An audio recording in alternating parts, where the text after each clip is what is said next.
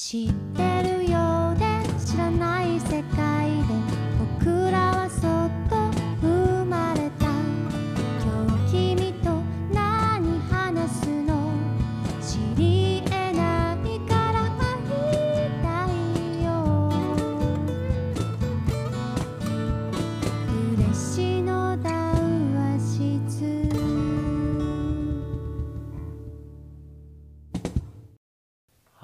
それでは皆さん、今日はよろしくお願いします。今日はですね、えー佐賀長崎素敵なご近所店のクロージングトークということで、えー旅館オムライの湯上がり文庫にて、えー今からトークイベントを、えー開始するんですけども、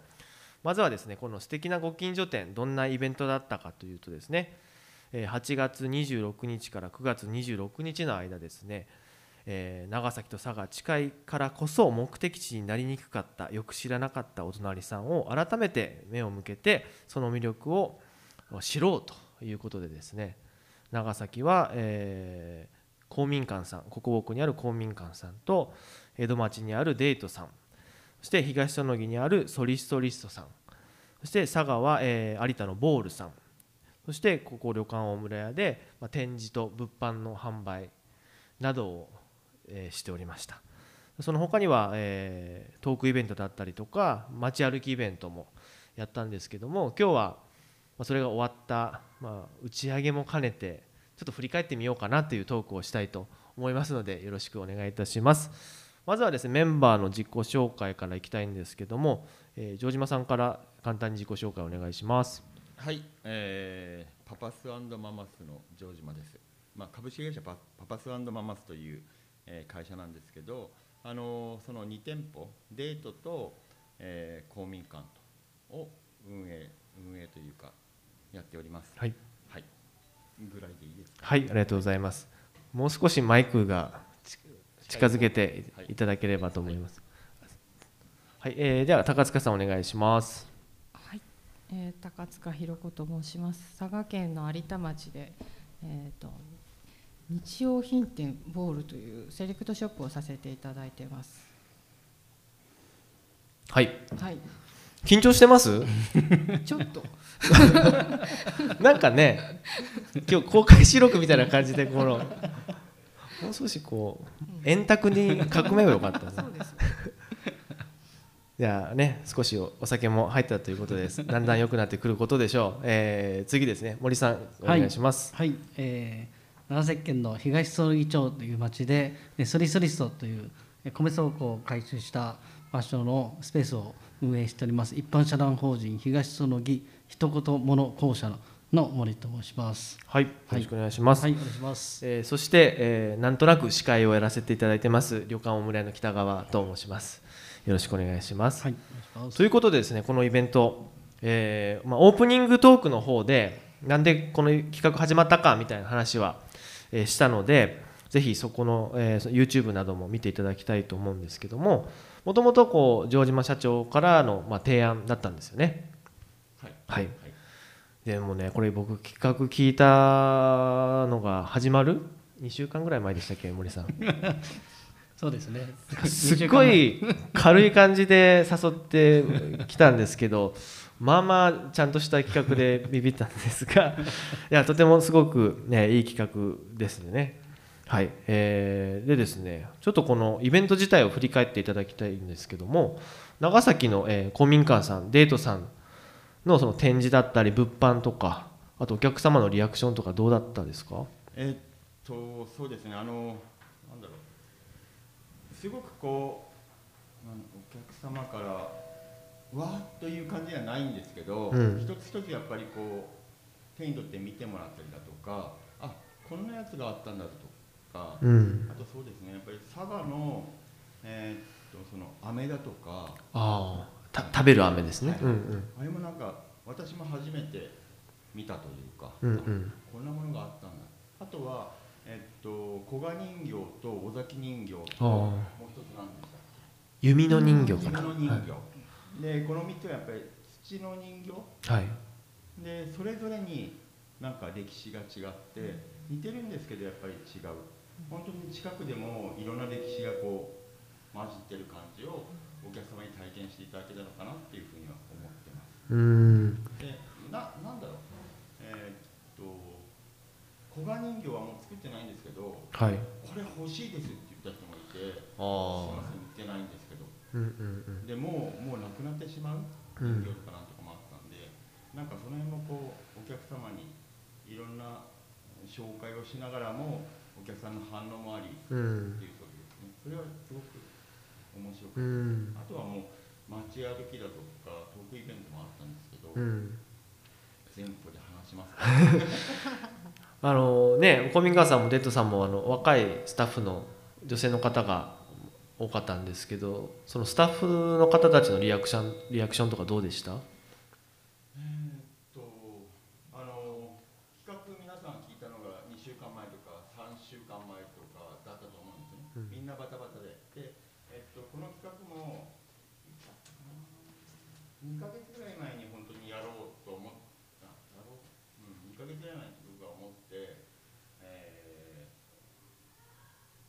やったやったというかみんなに伝えたんですけどなかなかあのみんなもその初めこうリアクション的にはうわ面白いっていう感じがなく、ううんうん。ーんっていう感じが始まって あ不運だったんですね。で多分なんかいろんなものをこううん自分たちのこう足元だとかはい。大人にあるものをしっかり知ってもらえたのかなっていうう感じだんと思います。ああいや僕もその何ですかねこう物が集まって見る前は何ですかね。それこそその不運まではいかないけど、まあ、どうなるんだろうっていう感じだったんですけど実際こうまあ大村は展示少ないんですけどこうこれだけ集まってるだけでも何かその物を通してその地域だったりその文化を知るみたいなとこですごくこう何ですか見応えがあるというかああったなと。ただなんか物を買って食べたりとか飾ったりじゃないなくてその土地だったり文化を知れるっていうところがなんかここのなんか展示とか物販の面白いところだったなと思うんですけど、高塚さんいろいろこう、えー普段からね物をセレクターというかセレクトする仕事に就かれててで今回、えー改めてどうでした？このいろんなもの商品を見て。ね。えー、とうちの場合は、うん。あの今回のこの佐賀と長崎っていう意味で言うとすごく佐賀と長崎に近い位置なので、うん。お客様の反応としては佐賀の方でもあの地元の有田の方とか、うん。えー、と近割と近所の方たちが、はい。し長崎のものでも知ってるっていうものあがー。すごく多くて。はい。あのーなんでここでやってるのかっていうことにちょっと知らない方は「ん?」うんっていううん日頃はあのーなんでしょうそういう地域らしいものあまりやってない店なんで「うんん?」っていう感じではあったんですけども、はいあのーなのでそうやってあの城島さんのお話を聞いたらあやっぱり長崎って一番端っこっていうところですし、佐賀っていうとあ本当佐賀市っていうことなんだなって思いましたし。すごく有田っていう地域とか隣にハサミ私はハサミ人間ですけどどちらもこう混ざり合ってるっていう感じがしました。あまり珍しくないという感じがあったんですけどもね。なのでこちらとしてはお伝えする時にあの最初あのまものをご説明するようなあの感じでいつものように思ってたんですけども、あそうじゃないなってだんだん自分でもこうセールストーク考えながらあのものものもちろんいいんですけど、うんうん。この取り組まれている企業さんの,、うん。あの方向性とかやってらっしゃる事業がすごく興味深いのでうん。扱わせていただいてるんですとかあのよかったら読んでくださいみたいな風にあのこうものじゃなくてその向こうの背景ものの背景をイメージしてくださいねとか想像してくださいねっていう風にまあお客様にもこう考えるっていうちょっと一手間とかうん。響く方と響かない方もちろんいたなっていうのもあるんですけども確かに。街歩きもしててあのやっぱり歴史のある街だったりするので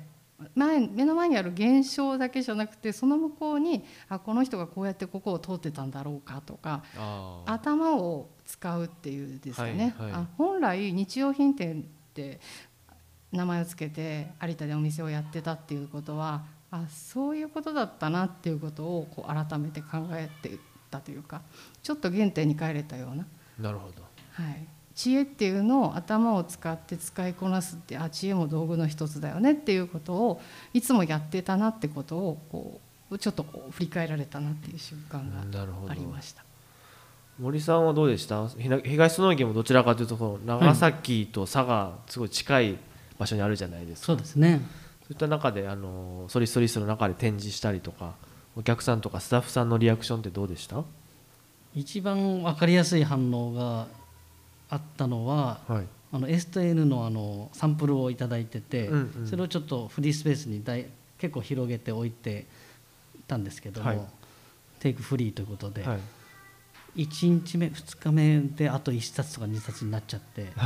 結構興味ある方多い多いっていうのがすごくまあすぐもう初日2日目ぐらいではい。感じててはい。でまあ商品に関してはですね逆に東園木っていうのがもしかしたら佐賀寄りなのかなって感じたのはうん。長崎の商品に反応してる人が 結構。あっていうのがあの分かりやすいというかですね。あはいはい。なのでもしかしたら東園木も比較的もう私たちの生活圏っていうのもどちらかというと嬉しいのに近いのでそうですね。もう自分たちの同級生なんかはもう嬉野高校とか行ってる人いますから、そういう意味ではおそらくですねそんなにもしかしたら私たちの東園木町に関しては境目があ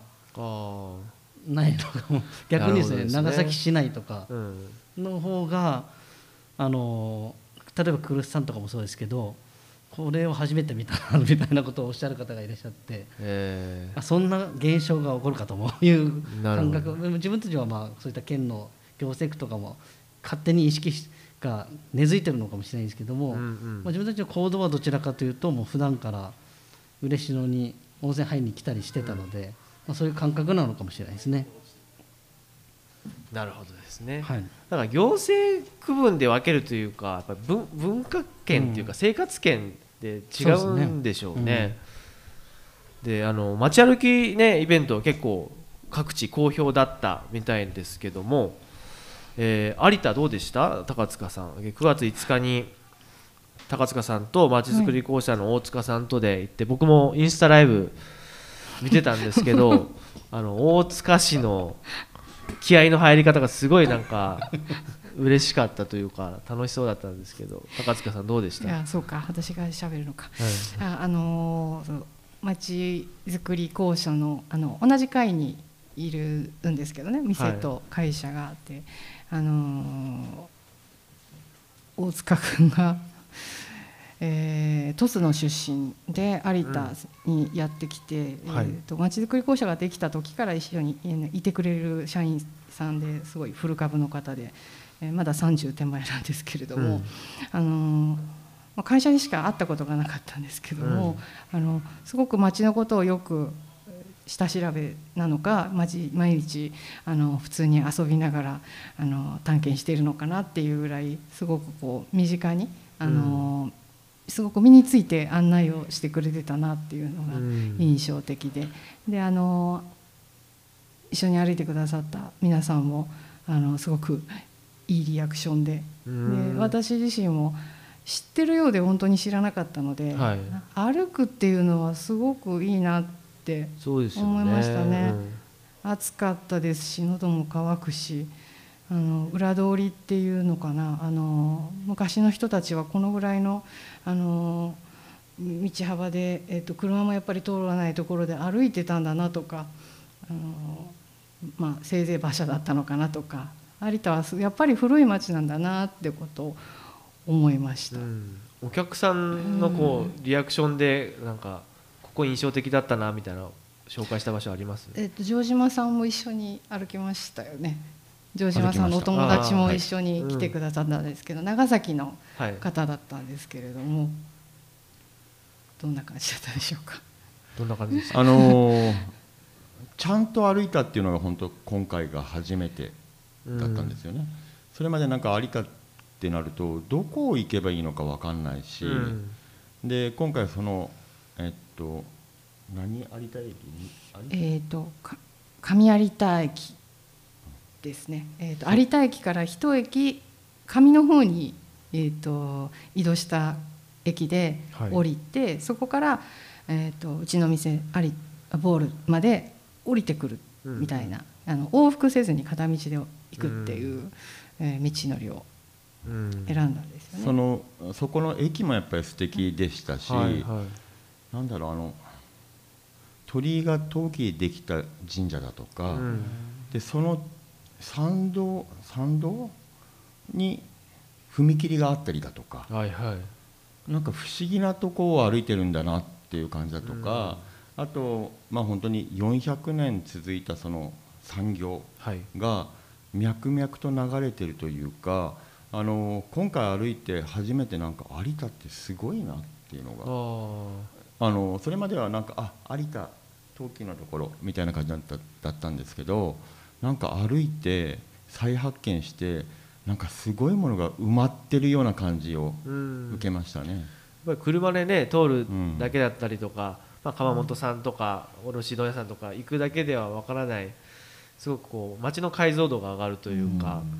そのね車中心じゃなかった時代から続いている街なので、まあ、そこに本質的な街街並みの良さとかがもしかしたらあったのかもしれないですね。そうですね。ん長崎の街歩き弁当はどうだったんですか、えーっと長崎の街歩きイベントは本当にうちのそのデートっていうお店があるところなんですけど、江戸町っていうところで本当に出島出島のすぐ隣はい。のその辺りをずっとこう散策して回ったんですけど、はい。実はあの私のもともとその会社の事務所がそこにあったんで、うん。もう15年から1718年そこにいるんですけど、はい新しい知らないお店がなんかいっぱいあって。ええこんなとこあったんだ意外となんか歩くーとうん新しいとこを知れたりだとか気になってるお店とかあってなんかわざわざ入ってなんか挨拶はしなくてもいいけどなんか商品見てさっと買える感じのとこも行って、い、や実は高校でっていう、はい。なんかやっぱり深いつながりうん。あのきっかけがあるとこう深いつながりになっていったんで長崎の街歩きもそんな感じで、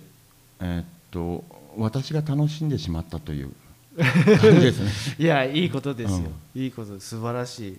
東園木もねすごく楽しそはい、うだったんですけど東園木に参加したお客さんが楽しかったから嬉しいのにも予約してくれましたよ、あ本当ですか？はい、東園木はどんな、えーコースとどんな感じだ東ったんですか？園木はですね健太君のところもあの京都の方がいらっしゃってって言ってましたけど、うちは和歌山から移住してきた人がはい。来てくださってて。あその方です。嬉しいのにもあその方、うんうん。なんかすごい楽しかったっつって。うん そうそうそう。であのうちの場合はですねあのな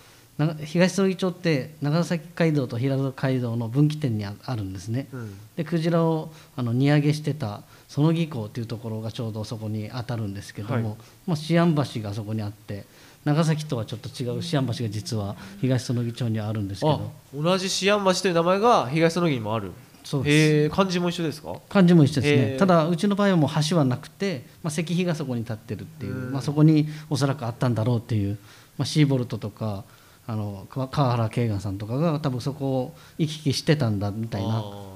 で今回の街歩きはですねあのソリソリソの裏にある長崎街道をご案内をいたしてます。であの東園木ってなかなかですねそういった跡が見えづらい場所。はい。よくですね通過の街って呼ばれてたのでなかなかそれを知っていただいてるってことがなかったので、はい。あえて、えー、ソリソリソの裏から血は入って長崎街道は実は裏に通ってるんですけど、はい。国道じゃなくて。でその上を通って千綿駅までの間の道を通っていただきました、ん。でそこでなぜここの場所からあのこういったものがあるのかとか、まあ、ソリソリソのすぐ横に庄屋公園っていうのがあって、うん。まあ、その庄屋公園の中に一ノ瀬ジュリアンって書いてあるキリシタン墓碑が実はあります。でその当時はあの大村住忠がこうあのキリシタン大名だったのでまあキリシタン弾圧もすごかった時代に東園木に唯一残ってるみたいな、まあ、そんな話とかへ脈々と歩きながらですね1時間以上ずっとその話をした。ら意外にすごいあの面白いって言ってくださってその田中さんとかですね、ねめちゃくちゃ反応してくださって。えはい。で実はそのクジラの始まったのって実は和歌山なんですよ。和歌山に中尾次郎左衛門という人がまあ挟みにいた人がですねあ。の習いに行ってでこっちに持ち帰ってる技術なので参加してくださったその田中さんに実はその和歌山と東園木って実はつながってるかもですねみたいな。和歌山の太治っていう町でクジラの捕鯨をやってたのを習いに行ってるんですね。なるほど。実はなんかそういう話をずっと歩きながら話してると、うん、なんかすごい縁を感じますとか言いながら 参加してくださった方があの全然東園木でそんな場所知らなかったですって言ってくださって、うん。まあ、結構喜んでくださったんじゃないかなと。思います。嬉野はですね、まあ、昨日9月10 25日にやったんですけどもあのどちらかというとこうひ人を紹介して回る街歩きっていう僕の中のテーマでまずは足湯の公園通って、えー洋服屋さんの朝日屋さんに行ってお子さんがイラスト描いたキャラクターのおちゃっティっていうキャラクターがあるんですけどそういった話をしてそこのご夫婦とちょっとこう会話したりとかあと佐賀市から移住してきて今自転車屋さんやってる下村さんに話聞いたりとかそういうなんか、え5人のお客さんをまあ町の人に紹介するみたいな感じでずっと行っててですね途中芸妓さん芸能保存会さんの練習小屋があってですねその前日の夜にその芸妓さんから必ず私たちのとこ寄ってくださいっていう熱いメールが来たので 寄らざるを得なかったんですけど、えー長くなるんだろうなと思いながら 行ったら案の定長くなってですねそこで40分ぐらい取られまして。でもまあすごくそのなんか熱い思いとかはねお客さんもえー感じてくださったりとかして、まあ、その後そのうれしやんさんっていう呉服屋さんお母さんやりながらスイーツショップやってる、えーとこだったりとか。してちょっとこう川沿い歩いて嬉野の歴史を話したり。あと最近こう移住してきたりとか U ターンで帰ってきた人が、まあ、ヨガ教室やってたりとか、まあお昼寝書道っていうコーヒースタンドとギャラリーやってたりとか、まあ、新旧をも見せながら人を紹介してでその後トゥクトゥクに乗って天茶台に、えー行ってでその後吉田焼のエクボとほくろの工場見学をまあして帰ってくるという。充実。めちゃくちゃいい、はい。コースでですね、はい、すごく楽しかったです。し 5, 5人っていう人数がちょうどよかったですね。これ10人だったらちょっとこう、あのなんですかね、コミュニケーション取れない人たちが出てきそうなんですけど、5人っていうのがちょうど良かったなと思うんですけどこういったイベントねちょこちょこやりたいですよね、いいですね、うん。めちゃくちゃコアファンがつきそうですよね、コアでいいですようん。ね、コアだけでいいですよね、いやでもこのね街歩き良かったですねこれやって、なんか展示だけじゃなくてこういった体体験ものというかやってよかったなと思いますけども今後ですよこの、ね、イベントきっかけにこれで終わったら全く意味がないなと思うんですけども城島社長今後のなんか思いとか展望みたいなのはありますか？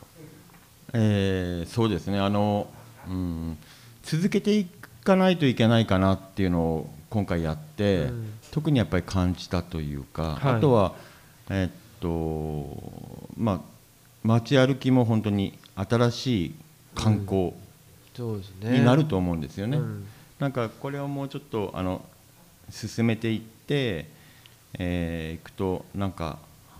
違う観光も見えてくるかなっていうことがあったんで街歩きも本当にあの参加すると楽しい。はい。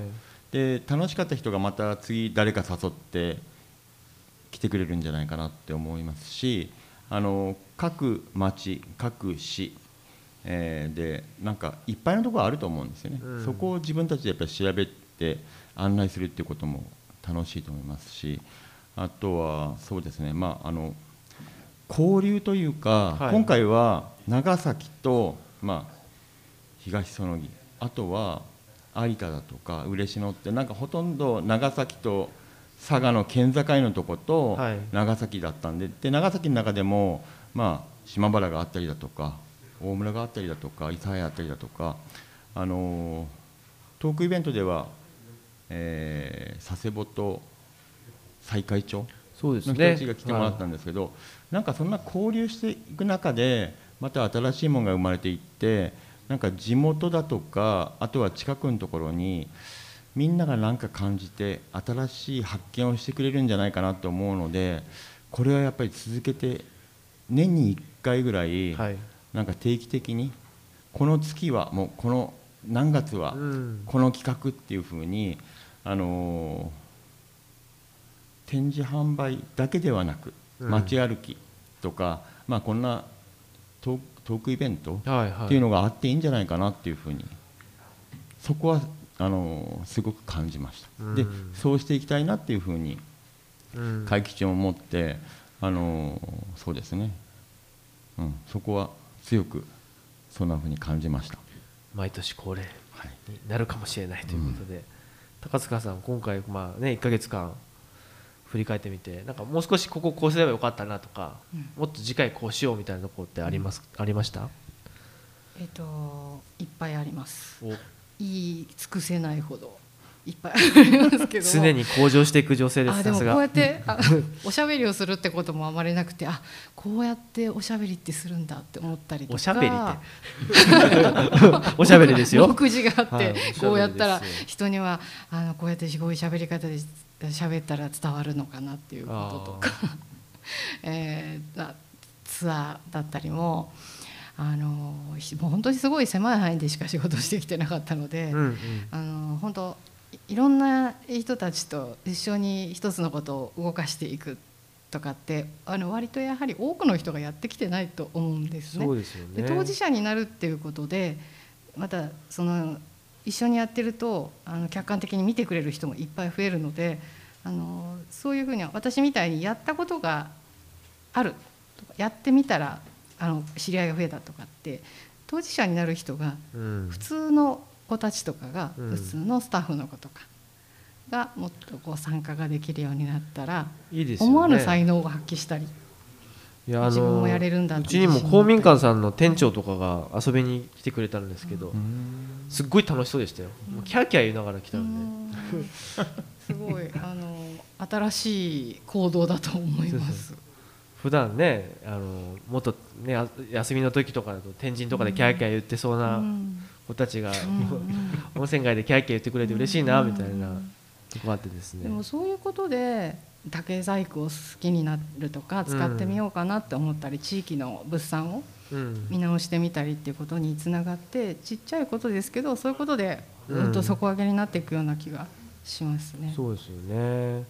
僕もその嬉しかったのがそのインスタ上とかのこうストーリーとかいろんなタグ付けとかでなんかみんながタグ付けし合う紹介し合うみたいなのがすごくこうなんかいいなと思ってて多分それを見てる人たちもなんかこう佐賀長崎なんか仲良さそうみたいな感じがねあると思うんですよ。新幹線ではいろいろあるけど民間同士楽しそうみたいな 僕らがで実は裏テーマに持ってたようなものが、まあ、ってですね。実際ね来年の9月には九州新幹線西九州ルートが、ま、開通するんですけど、まあのね、ここにあるんですよ。JR 九州さんが作ってるこの「プリーズっていう、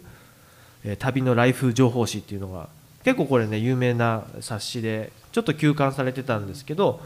まあ、来年に向けて、えーディスティネーションキャンペーンっていうのがね大々的に始まるその第1弾の広報誌ということで特別版が出たんですけどでまさにこれがですね長崎はまさに sorriso riso がドーンとメインで出て、えー佐賀は嬉野の茶畑がもうドーンと出てるっていうところでこれねあね有田まちづくり公社さんとかボールさんとかもこう出てますしね、今日嬉野に来てた茶の子号とかも載ってるし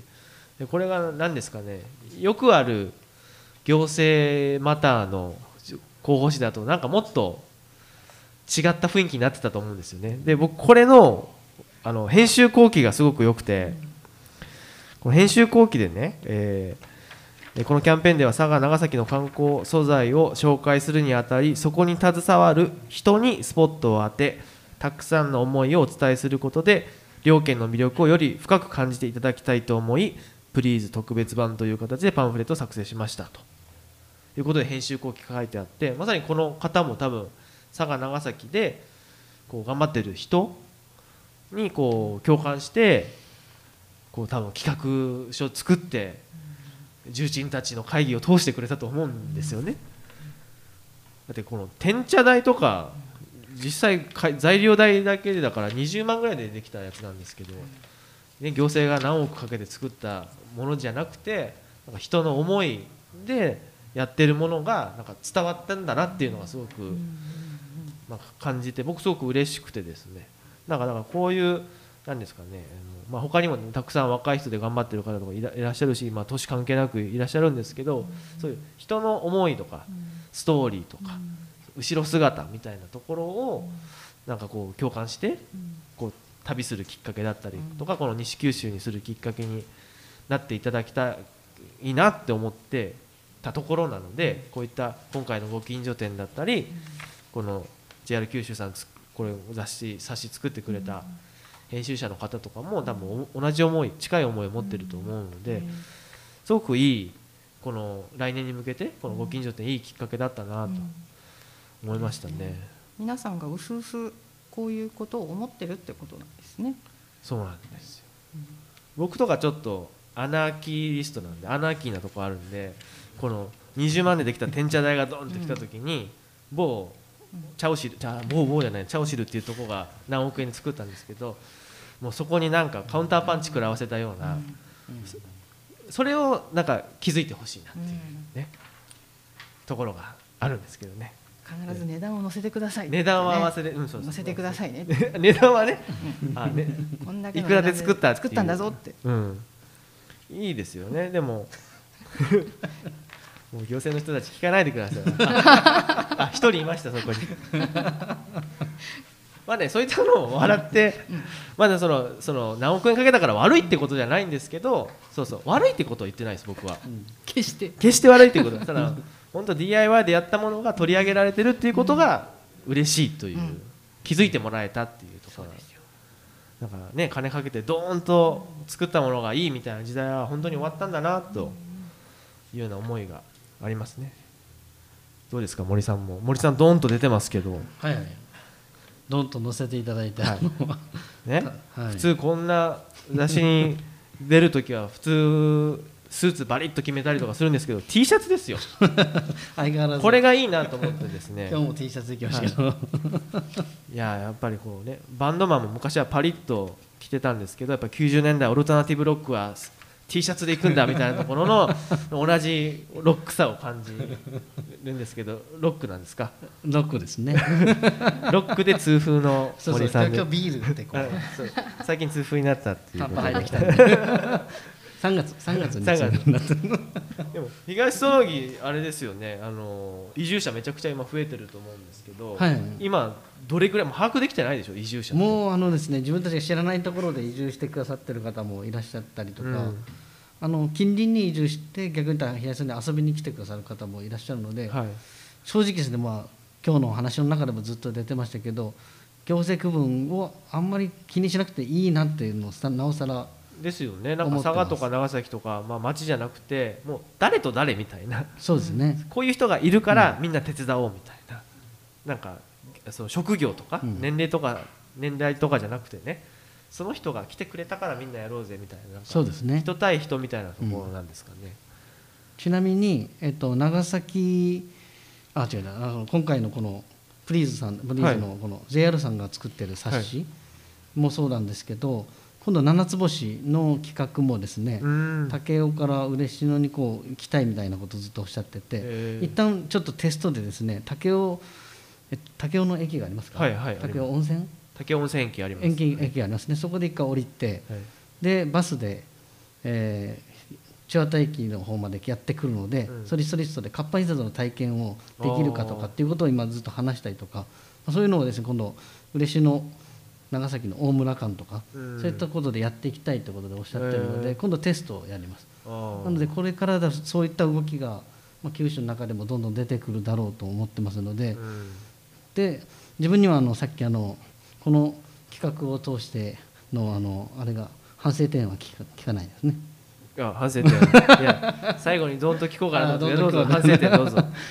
結構あの健太君がさっきあの人はい。のね、案内をしたってことをおっしゃって、うちも本当はしたかったんですけど、はい。近くに実はその 歩いて行ける距離にああなるほどね。そういうお店がですね結構点在が遠くてですね。あ歩いたらちょっとと遠いなっていう。ちょっと遠いですよ。うん。で、まあ、千綿駅までも歩いてやっと行けるぐらいのまあ、に30分ぐらいかかっちゃうんですけど まあそこの距離でも結果的にあの歩い歩いてたらはい。あの有機栽培してるあのハイフォーファームさんがい。らっしゃって、おー。で自分はあの消防団のあのマイクを持ってみんな歩いてたんです。赤い、はい。赤いこうスピーカーかま拡声器ですね。拡声器を持って、はいそしたらあのちょうどハイフォーファームさんいらっしゃったんで拡声器をハイフォーファームさんに当ててはい。ちょっと喋ってくださいっつってどんな人でなんでここでやっこう有機栽培やってるんですかみたいなことを言ったりとかしながら。突然振ったわけですね。そ突然振ったんですよ。テロリストじゃないですか、うん、で結構それやっぱ面白くてうんうん。だからもっと本当は人にこう焦点当てたかったなっていうのが今回の反省点。ああじゃあですね次回やるときうちのトゥクトゥク貸しますよ。トゥクトゥくありがとうございます。トゥクトゥクあの貸すんで。そしたらちょうどいいでしょ？こそうあのしたいことをねこの間のポッドキャストの健太君と一緒に2人で話した時もうん。言ってたあのね大村屋のバスがどうも東園木まで往来してくれるっていうことだったから。うそうそうそう。あのーはい。お酒を飲まないドライバーだけ教えてもらえればいつでもあそれ東園木多分あのいますね。ここによく来てる。あ遠坂。遠坂。淳足が持ってくれると思いますから。いいですね。循環バス。うん循環バス。長崎市まで。あいいですね。でボールまで行って。いいですね。あちこちこみんな乗せていく猫バスみたいに乗うせていく。猫バスみたいに。バスの中で案内人がこうここはこうだとか言ってからあいいですよね。各それぞれ人が人を紹介するバスみたいな、うん。いやなんか今日はね茶の子号が初めて嬉野に来てくれたはいクジラ焼き来たんですけどやっぱりこうなんか茶の子号が来るらしいよみたいなそのなんなんですかあのあの感じ。なんかクジラ焼きずるいなと思いながらなんかね。今度あのね朝からでもすごい反響いただいてたからびっくりしました。そうです。やっぱ気になってたけど意外と東葬儀そりそりそり行ってもいないとか。結構回遊してます。この間ボールさんにもお世話になって。その回遊してて実は幻なんじゃねえか説みたいな。それが嬉野にやってくるの？みたいな。なんかその感じがすごくなんか良かったです。なんか、最近すごい好評いただいてうん。12月まあ3か月後先ぐらいまではい、土日が毎週す声をかけていただいてますねすごいな。僕らも DJ セットで連れついてきますよ。いいですか？いいですか？お願いします。音楽あればね。でも今日スタッフのメンバーがお音楽あるとめちゃくちゃ楽しいですみたいな。普段も楽しいと言ってくるんですけど音楽がめちゃくちゃいやめっちゃかっこいいですみたいな。若い子もみんな言ってましたけどぜひお願いします。おぜひだってもうあの嬉野のディスクジョッキー実業団はねもう尻軽なんですぐ来ます。はい。あの嬉しのチャチャチャをあのコラボしていただけたら。でそうですね。あクジラのチャチャチャかなクジラのチャチャチャ。チャチャチャ好きだなっかり言ってますけど。いやいいですね。いや本当あの茶の子号良かったなでそういうなんか回遊していくみたいないいですよね。ぼ僕らのこういう企画も回遊していったらいいですね。いいんじゃないですかね。バスとセットで。城島さんのところにもしょっちゅうお世話になってますけどデートとも。うんうん。いやなんかああいうサーカスがやってくるみたいななんかそそわそわ感っていうかなんかく来るみたいな。なんかそういうのってやっぱり刺激として最近なかったし嬉しかったなと思うんですけどね。いやー。ポテサラソースと大学イマージが瞬殺でしたか瞬殺でしたね。ら あれはどういうきっかけで始まったんですか茶の子号は。茶の子号はですねあれはうちの社団法人の、まあ一言物公社と、えー九州電力さんが、ええー地域の地域共生本部っていうのが部署があられるんですけど、まあ、はいそこで各地域に何かこう地域の手助けになることをやりたいということで、まあ、取り組みをうん。されるということで九州で募集をされたところ、はい。まあ、第1号に選んでいただきまして今、えーその茶の子号実はですねあれ前打ちででしてはい。今度観光拠点が新たにできる予定です。へ番宣じゃないですけど 来年の頭1月2月に観光拠点を作ってですね、まあ、実はそこに今の「クジラのひげ」で「一言もの」っていうカテゴリーで記事を作ってるんですけどもそれをえー観光拠点で人を紹介するっていうのをやりたくてですね、おー。まあ、以前公民館さんで、えーくくじクジラのひげの宝船っていう企画をうんうんさせていただいた、あれがですね非常に反響が面白くてで公民館さんで人物写真展みたいな。人物写真展みたいな。で、うん。QR をそこにつけて、まあ、触りだけの紹介文だけしてですね。でえーそれを、えーまあ、入っていただいたり、まあ、人とことと物がリンクするように展示を初めて公民館さんでさせていただいたのが可能性を感じさせていただけたのでそれをですね今度は東園木でもできたら。いいですね。それは東園木の住んでる人たちを紹介そうですね。そこの観光拠点はただそこから、えーはい。行ける場所とかあとはパネルは入れ替えていったり今日来てくれてた広報で担当してくれてる子がいるんですけど、池田君っつって、はいはい。池田君があの写真撮ったりとかそのパネルをまた作り変えたりとかしてくれてるんですけど、いいですね。ぜひあの、ね、大村屋さんの記事を作ったりボールさんの記事作ったりジョニマ社長に前から言ってるのに全然またなかなか記事きあの取材の依頼も最近来たりしてですね えー。皆さんの記事をやぜひ使わせていただけたらと思います。やりましょうよ、嬉野はねちょっと前科持ちとかもいるんで出せない人もいるんですけど。はい出せる人をちょっと出していきたいなと思うんですけども。でもあれですよねジョニモさんあの長崎市内ってそういう動きってあるんですか、こういう森君みたいなこうこの年代とかわわかんないですけど。なんかあのーそれこそ今回の街歩きで、えっと、案内をしてもらった作り手の岩本さん。江本さんはい。で彼はなんか斜面斜面地というか本当に長崎の、あのー上の方にある家とかを改造してその拠点というかまああのどんな感じなのかないろんなイベントをやったりだとか、うん。居留地祭りだとかなんかそんなことは知ってますがなんかそこがみんながこう点在しててどっかでこう固まってやってるって感じがちょっと感じられないもったいないなって思ってますね。なるほど。なんかそれぞれになんか、えっと、出島の表門橋のところでイベントをやったりだとかはい。えとかなんかこう点在はしてるけどなんか一緒にややると可能性はすごくあるんだろうけどなって思ってて。少しそうめ面にしていくというか、うん。あそれでいうと有田も長崎のまあ城島さんがおっしゃったかおっしゃったことと同じような現象がありますよ。あそうですか。一つのあの大きなお祭りっていうのがなくって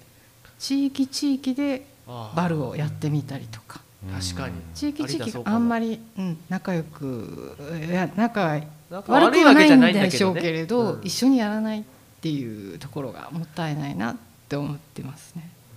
でもそそれってどどうなんですか？どうやったらいいんですかね森さん。先生。森先生。それもちょっと難しい質問が飛んできてますね。でも町同士ね。た多分人同士が自然とつながりあったら多分、うん。自然と面になっていくような気がするんですけどね、うん。いや僕も12年前嬉野に U ターンで帰ってきた時はやっぱりこう一時期こうなんなんですかねババブル全盛期とかこういい時代が続いた街って意外とそのバブル崩壊後とかリーマンショック後にこうされてというか昔ほどの元気がなくなっていくとなんかそそのそれまでのなんかは派閥とかなんとなくのこう分担みたいなのがそのまま来ちゃってうん。ると思うんですけど僕そういうのななんとなくこう感じててこれはた楽しむしかないなと思ってスリッパ卓球始めたりとかそのなんかそういうもうプライベートで遊びながら仲良くなっていくしかないなとも思ってて多分有田もそそんな感じするんですよね、そうですね。だからお祭り野郎が何人かいた方がね。うんいいいいような気がしますね。なんかもう組織っていうのがもう出来上がってて昔のまんまが続いててそれをなんか変えるとか壊すっていうのはなかなか難しいですけどなんかね難しいです。人同士が本当にプライベートでつつながったりとか自発的にややるみたいな人をもう増やしていくしかないのかなと思ってて。東園木はその点なんかこう何ですかねそれこそ、ね、森君が言ってた通り過ぎられる街みたいなところから始まってるんでなんかある意味作りやすかったのかなと思うんですけどその辺、まあ、苦労もたくさんあったと思うんですけど。うちの場合はですね商店街はもともとあるんです。いつも茶市が合ってるとですね、はいはい。でそこはやっぱり商店街の流れは他の町と同じようにあったんですけど,、ほどなるほど。うちの場合はですねあの逆に言うとどんどん何もなくなっていった場所にはい作ろうということであの千綿地区っていうところ、まあ、そこが自分の生まれたところなんですけど、うん。その千綿地区に、まあ、新たに作っていってるっていうところはもちろんうん。あります、ただそこに対してもいろんなことはもちろんうん。起こりましたけど、うん。ただですねあの自分たちが今こういまたやりたいことがあるんですけど、はい。ちょっとこう一言研究所みたいなことをやろうとしてて今あの取材を「クジラのひげ」で一言もので取材しててで人を取材するとやっぱその方の経歴っていうかうん。その人生を自分たちも学ばせていただけるし、はい。話聞いてるとやっぱ面白い。ううん。結構波乱万丈だなみたいな。すごい人生だなみたいなことがはいはい。あったりして、めちゃくちゃ勉強になるんですね。はい。なんでそういったのをちょっともっと深めていくとで自分たちはですねそもそもあのどちらかというとその仕組みを作ったりしていく方ではい。動いてきてたので、あの皆さんがこう主役町の人皆さんが主役になっていただける仕組みをどう作れるかなっていうことを考えて実はあのクジラのひげのサイトを作ってます。なのでまあその皆さんをこう取材すればするほど、まあ、その方も逆に言うとぐっと仲間になってくださるというかまあそういったね。仕組みになってきてるなとは感じてます。そう森さんの活動を見てて思うのがすごくこうなんですかね。ちゃんとこうそういう人とか物とか物語とかをもう可視化するっていうのをこう意識的にやられてるなってすごく感じててその写真の力もそうだと思うんですけど意外となんかイベントやってたりして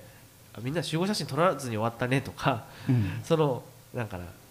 あのー様子も写真に意外といいのが残ってなかったりするんですけどちゃんとこう写真を残そうっていうのがこう中心にあるというかでそれでを可視化と思うんですよね。でそれを見た人があこんな楽しそうな雰囲気だったら関わってみたいとか行ってみたいとかあと今まで携わってなかった人もその写真に入ったりししてなんかちょっと自分ごとになるというか、うん。やっぱりその可視化するっていうところが今まであんまりなかったし声が大きい人とかある意味地位権力がある人がこう可視化される人物だったんですけど今ね SNS とかいろんなところで自分だったり思いとかを可視化する場所があるので写真の力とかちゃんと記事にして編集する力とかそれを発信する力っていうのがすごくこう今からの、まあ、地方も含めて大事だと思うしなんか地方だからこそそういう能力持たないとなっていうのもその森さんの活動見ながらすごく勉強になってます。ありがとうございます。森先生、はいちなみに来月は10月5、6はここ大村屋にて武雄市の。あ、あの永田由美子あそうですね。合宿を。が 合宿の先生でね 合宿に入らせていただきますので。はい。いやでもいいですね。こういうね。佐賀と長崎で。若い若若くないね。僕ら同い年37なんですけど、でももっとね若い子たち20代とかもこういうなんかな自発的になんかやるようなやっぱきっかけ作りっていうのがすごく作っていかなきゃいけないなと思うし今嬉野でも先ほど言った朝日屋の赤澤さん夫婦がこう子供たちうん。を主役にしたこうイベントをやって子供たちが店をしたりとか自分のお父さんやお母さんがやってる商売の紹介をしたりとかそういう子供が主役のイベントをやったりとか。で今までその子供と大人って結構こう分断されてて子供は勉強しとけねこうお利口にしてろみたいなところだったんですけどなんかもう子供もなんか主役になれたりとかあなんかここの町でもやれそうみたいなこう雰囲気作りときっかけ作りがすごくなんか最近大事だなって思ってますけどね。高塚さんもねね。お子さんもだいぶ大きくなって、どうですか？でもねこっちにこっちで住んでるじゃないですか、はい。やっぱりね。住んでるどころか一緒に働いてますからねね最近は。すごい。そそれってすごく豊かだなと思うし、で僕らの世代ってやっぱりこうなんか自分ち商売継がなかったらやっぱり都市部に行ってサラリーマンになるしか道ないと思ってたんで僕でも、なんかそれがなんかこうこの地方でもなんかボールさんで働けるとかソリストでも働けるようなあの職場があるっていうのはすごく大事な気がするしパパさんのママさんはうちの嫁が長崎出身でやっぱ小さい頃からパパさんのママスで洋服を買うっていうのはすごくあの嬉しいこととか晴れの日すごくこうウキウキすることだった、で多分それそういったものが、えー長崎の方たちにあるんで若いスタッフさんがこう常にこう、ね、就職されたりとか働かれてるそういう場があるっていうところがすごく大事だなと思ってですね本当城島社長にも勉強させていただきたいですし 本当にもう僕はあの最後にねこう参加させていただいたんですけど一番勉強させてもらったなっていう感じですよね。高塚さんそろそろお酒も入ってニコニコしてきましたよ、私だけ入ってるみたいな言い方をするのはやめてください。飲んでるじゃないですか。そうそう。本当はねこうコロナが少し収まってたらそのオープニングイベントも長崎でやって長崎でご飯で食べれたらいいねとか言ったんですけど僕らもねやっぱり今後ちょこちょこ飲みながら食べながら交流していきたいと思いますし本当にまあそろそろ最後になるんですけど、まあ、今後もね佐賀長崎仲良く楽しくなんかやっていきましょうということで。こんな感じですかね。なんか喋り足りないことありますか？はい。ということで、えー、素敵なご近所店佐賀長崎のクロージングトークでした。ありがとうございました。ありがとうございました。ありがとうありがとうございました。こんな感じでよかったですか？大塚さんなんか 大塚さん最後に一言、どうぞ、大塚さんのねあれなんですよ。僕インスタライブあの街歩き見ててすごく上手だなっていうかその思ったんですけど。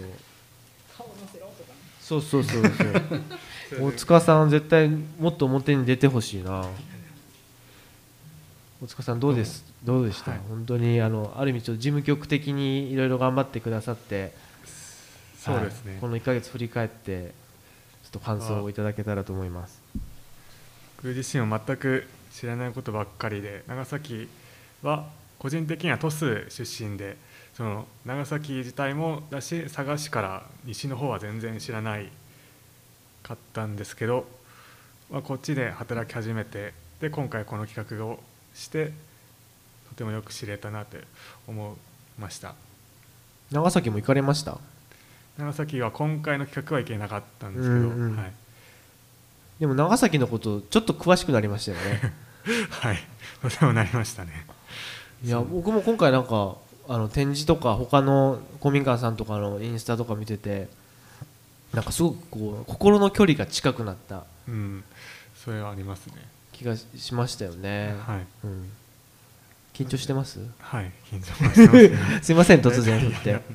いやなんかね実はもうねもう本番終わったからあれなんですけどお高塚さんが実はあの大塚君もっと前に出たい人なんだよっていう言ってて。なんかこう有田で今後やりやっていきたいみたいなことあるんですか？まあ僕は今文章を書くのがもともと好きで今有田を舞台にした小説みたいなのを書いて、えー。それを文章とあと帝国史協力隊の写真家の人がいるんですけどその人と一緒に展壱岐清示太郎先生ですね、はい、バーベキュー先生ですね。を展示をしようかとかいうのを考えてますね。えー、でもその小説楽しみですね。それいつぐらいのめどで完成するんですか？大体11月ぐらいもうすぐじゃないですか。それちょっとイベントやりましょうよ。朗読会しません？行きます。えー、それなんかタイトルとか決まってたら教えてくださいタイトルはままだ決まってないですけど、い。テーマは山登りですね。結構黒神山っていういい山があるんですけど。いいですよね黒髪山ね、はい。それにまつわる話を今書いてます。えー、楽しみですね。ぜひそれは。そ なんか出版するんですか？出版というかちょっと印刷するんですか？あ印刷はしますね。はい小冊子的な感じで。あの各お店でもね取り扱ってサイン会とかしましょうか。出版記念イベントやりましょうよそれ。ねえお高塚さん。いいですね。いいですよね。行きますよ。小説書くってすごくないですか？ごい小説書くのかっこいい。森君小説書ける？書け書けない。ですよね、データなめになってしまうもん。僕小小6の時に村上春樹に触発されて小説書こうと思ったんですけど30分で諦めましたよ日記みたいになっちゃったんで、えーじゃあ昔から小説書かれてたんですね大塚さんいや初めて初めてじゃあなんで書こうと思ったんですかきっかけはその嬉野のお昼寝諸島さんでは九州地方の人小冊子、を集めるのがあって、はいその時に友達から誘われて一緒に文章を書いたんですけど。ではいはい。読みました冊子を読みました。作っ冊子を作ったんですけど。それから有田でよく話聞くのが写真とかで表現したりする人はいるけどやっぱ文章でうん。その地方を表現する人ってあんまりいないねっていうのを聞いてじゃあやってみようかなと、あのクジラのひげもコラボしてもらっていいですか？文章いっぱい書くとなるんで。ね小説家の誕生ですね。すごいな。すごいですよ小ね説家小説ってなかなかね。それ大塚さん原作でドラマ化もしましょうよそれ。あの演技できそうな人あここにはいな いない。ここにはいなさそうですけどちょっと。あそうそう動画撮れる人いるから あいいですね。じゃあ楽しみに。じゃあ11月。頑張ります。またみんな集結しましょうそれ。ねいきます。頑張ります。いや今後は大塚さんを僕盛り上げていきたいと思いますので、はい、大塚さん本当にもうお疲れ様でした。いろいろこうややり取りとか本当。一番細かく動いていただいてじゃないとねみみんなそれぞれ忙しい人たちばっかりだから、そうですね。はい、大塚さんももちろん忙しい中でやっていただいて本当ありがとうございました。大塚さんのおかげでやり抜いたと思います。ありがとうございました。本当ありがとうございましたありがとうございました。というところで撤収してみんなで大師に行きましょう、はい、ありがとうございました。大臣？